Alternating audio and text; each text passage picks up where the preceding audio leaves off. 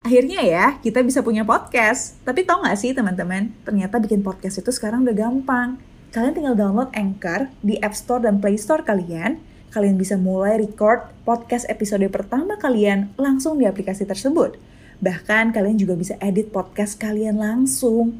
Melalui Anchor, podcast kamu akan didistribusikan ke podcast streaming platform seperti Spotify, Apple Podcast, dan lain-lain. Dan yang pasti gratis. Yuk download aplikasi Anchor di apps dan Play Store kalian atau kunjungi www.anchor.fm. Selamat bikin podcast. Hey, welcome back. Semoga belum bosan ya cerita-cerita sama aku.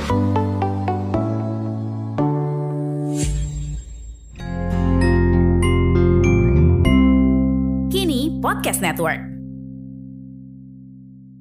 Karena saya tuh nggak punya penghasilan sendiri, saya harus izin ke suami, sedangkan kayak suami uh, belum yakin lah buat kayak invest investasi di sekuritas. Hai, kabar baik di sini. Semoga di sana juga ya. Kembali lagi ke series cerita uang. Kali ini aku mau kenalin dengan pasien aku yang namanya Sashi. Jadi Bu Sashi ini adalah ibu rumah tangga, udah punya dua anak ya, dan dia nggak bekerja, jadi suaminya aja yang bekerja, dan gajinya 18 juta. Walaupun begitu, semua aset liquid dan tabungan keluarga Ibu Sashi tidak lebih dari 50 juta. Kok bisa ya? Nanti kita tanyain. Walaupun begitu, Ibu Sashi punya mimpi untuk mengumpulkan satu miliar dalam lima tahun lagi untuk berbagai kebutuhan keluarganya. Jadi langsung aja kita kenalan dengan Ibu Sashi. Perkenalkan nama saya Sasi, usia saya 33 tahun. Profesi saya jadi ibu rumah tangga. Kemudian domisili saya sekarang tuh ada di Bandung.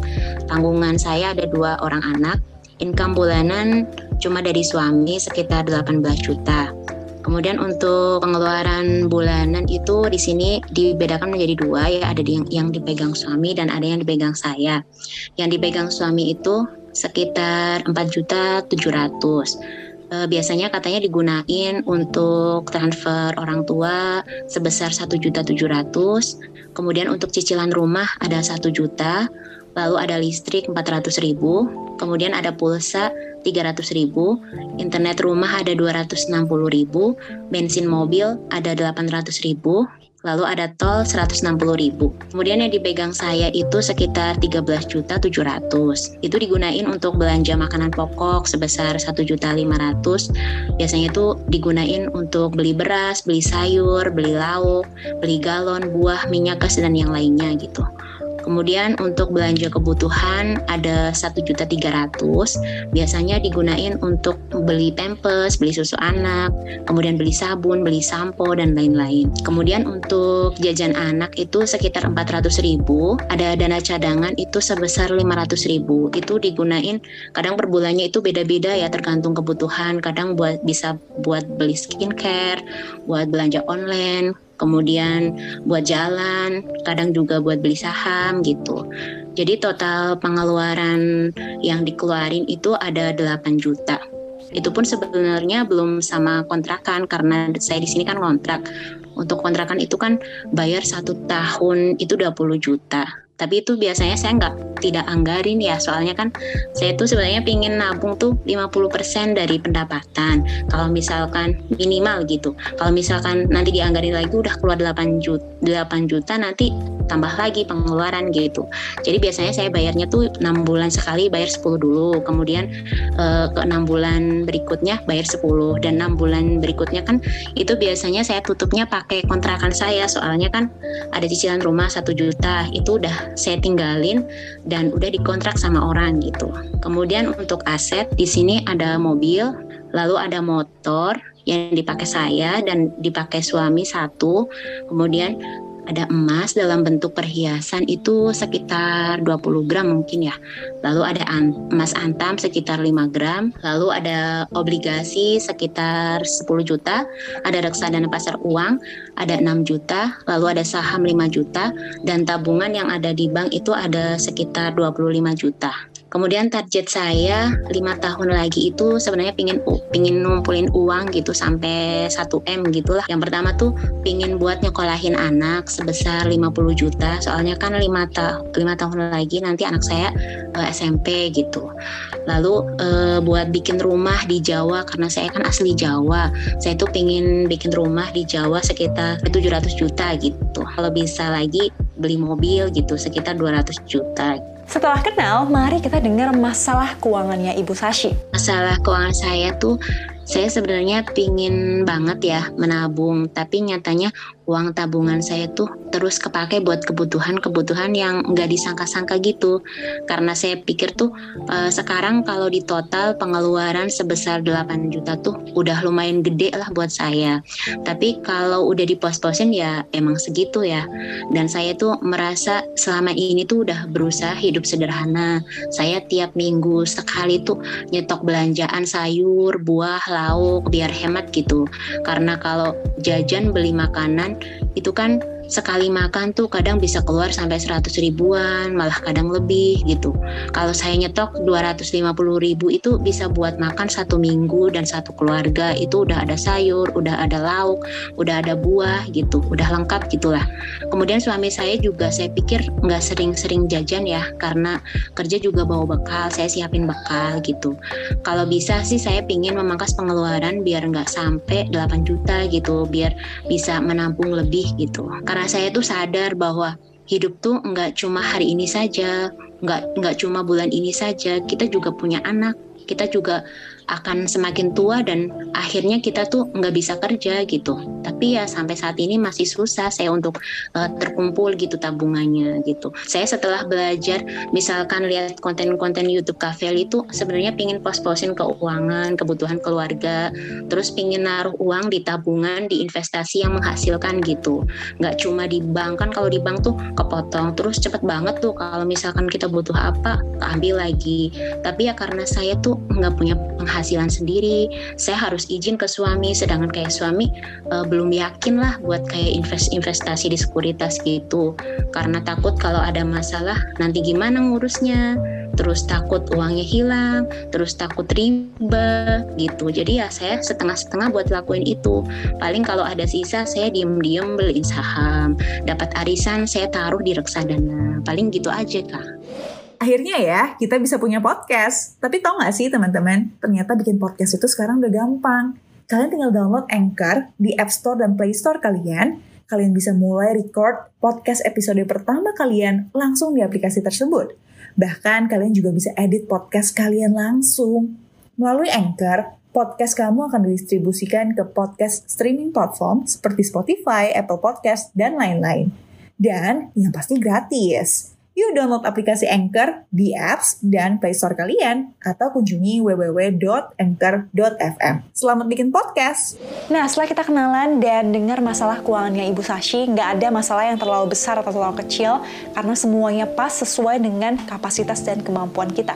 Ini adalah saran dari aku untuk keluarga Ibu Sashi. Ini adalah rekapan keuangan keluarga Ibu Sashi. Pertama, gaji suaminya 18 juta per bulan.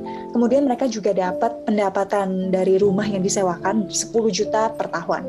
Nah, pengeluarannya seperti ini. Selain itu mereka juga harus bayar kontrakan mereka sekarang yang harganya 20 juta per tahun juga. Nah, selain itu mereka juga ada cicilan rumah 1 juta per bulan yang sudah masuk ke dalam pengeluaran suaminya ini. Dan ini adalah goalsnya mereka, yaitu punya 1 miliar dalam 5 tahun yang akan digunakan untuk sekolah anak, rumah, dan juga mobil. Dengan kondisi keluarga Ibu Sashi seperti sekarang, mereka bisa menabung 9,6 juta per bulan dari income dikurangi dengan pengeluaran keluarganya. Dan ini adalah aset keluarga mereka.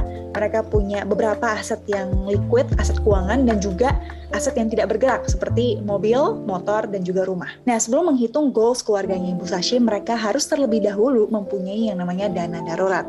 Nah, dihitung dari pengeluaran bulanan mereka 8,4 juta ini dikalikan dengan idealnya sih mungkin 9 sampai 12 kali ya. Tapi Coba kita hitung minimal 6 kali aja dulu. Jadi 8,4 juta dikalikan 6 kali sama dengan 50 juta.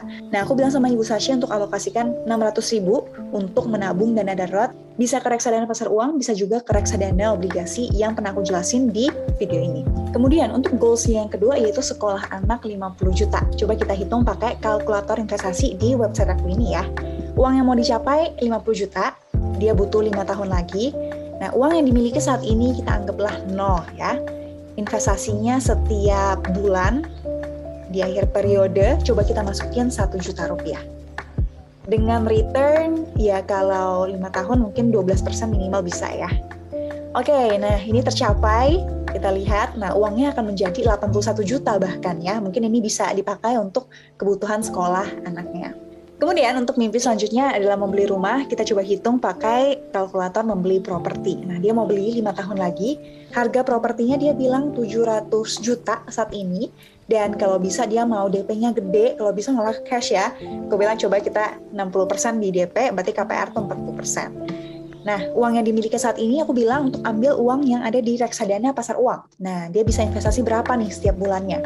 Um, karena ini lumayan besar, coba alokasikan 7 juta return investasinya kalau lima tahun 12% bisa. Oke, okay, berarti strateginya juga cocok ya. Uang yang dia butuhkan untuk DP 60% 500 juta dan dengan strategi ini dia akan terkumpul 588 juta. Dan sekarang untuk mimpinya yang terakhir membeli mobil, kita coba yang kendaraan mau beli 5 tahun lagi harganya 200 juta ya. Mungkin DP-nya coba 50% juga. Uh, uangnya saat ini kita coba pakai yang di anggap aja nol deh. Oke. Okay target investasi kamu setiap bulannya 1 juta, investasi 12%. Oke, uang yang dibutuhkan 127 juta, tapi dengan gaya investasinya 1 juta per bulan cuma akan mengumpulkan 82 juta. Jadi dengan kondisi seperti ini ada baiknya Ibu Sashi menunda keinginannya membeli mobil dulu. Dia juga bilang bahwa dia mau jual rumahnya yang sedang dikontrakin sekarang. Jadi kalau berhasil terjual barulah uang itu yang dipakai untuk membeli mobil. Karena keluarga Ibu Sashi masih punya satu pengeluaran lain yaitu bayar kontrakannya sekarang 20 juta per tahun. Nah, dia bilang bahwa 10 jutanya itu diambil dari pendapatan sewa rumahnya. Nah, 10 juta sisanya biasa diambil dari tabungan. Menurut aku ada baiknya dia tuh mengalokasikan dari sekarang nih satu juta per bulan di reksadana obligasi yang pernah aku jelasin juga di video ini. Pokoknya top up di kantong itu sampai 10 juta. Nah, 10 juta pakai uang top up ini, 10 juta pakai pendapatan sewa rumahnya. Jadi dari awal udah dialokasikan, nggak perlu mendadak ngambil dan mengurangi uang yang ada di tabungan. Nah, sampai sini aku tebak mungkin sedikit banyak dari kalian in a way pengen ngebully Ibu Sashi. Gila bu, gaji suami udah 18 juta, saya tuh cuma 2 juta, 3 juta, tapi masih bisa hidup dan lain sebagainya. Masa dengan gaji sebanyak itu uangnya cuma segitu. Nah, dari sini kita belajar bahwa gaji atau income yang besar itu satu hal, tapi hal yang tak kalah pentingnya adalah bagaimana kita bisa mengelola semua titipan dan berkat ini untuk sesuatu yang lebih baik bagi keluarga kita dan orang sekitar. Aku nggak akan menyalahkan Ibu Sasi atas ketidakmampuannya mengelola keuangan karena sebagian besar masyarakat Indonesia juga seperti itu. Mungkin termasuk kamu yang sedang menonton video ini. Tapi aku bilang sama Ibu, ada hal yang lebih baik yang bisa dia lakukan, yaitu jadi setiap kali dia dapat uang dari suaminya, langsung bagi ke kantong-kantong sesuai dengan tujuan keuangannya. Misal, kantong satu untuk sekolah anak, kantong dua untuk rumah, kantong tiga untuk mobil, dan lain sebagainya. Jadi ya simple as, uangnya tuh jangan ditaruh ke tabungan atau tempat yang mudah untuk diambil lagi gitu. Nanti kita tuh manusia kan mudah tergoda ya jadi untuk mengontrol habit itu lebih disiplin setiap kali dapat uang langsung buang ke tempat yang tepat. Hopefully dengan adanya Ibu Sashi yang berani bercerita dan mau memperbaiki segala kekurangannya, cerita Ibu Sashi bisa menjadi inspirasi bagi ibu-ibu dan kita semua yang belum bisa mengatur mengelola keuangannya dengan baik. Nah mungkin sampai situ dulu. Thank you for watching dan see you di episode cerita uang yang lain. Bye bye.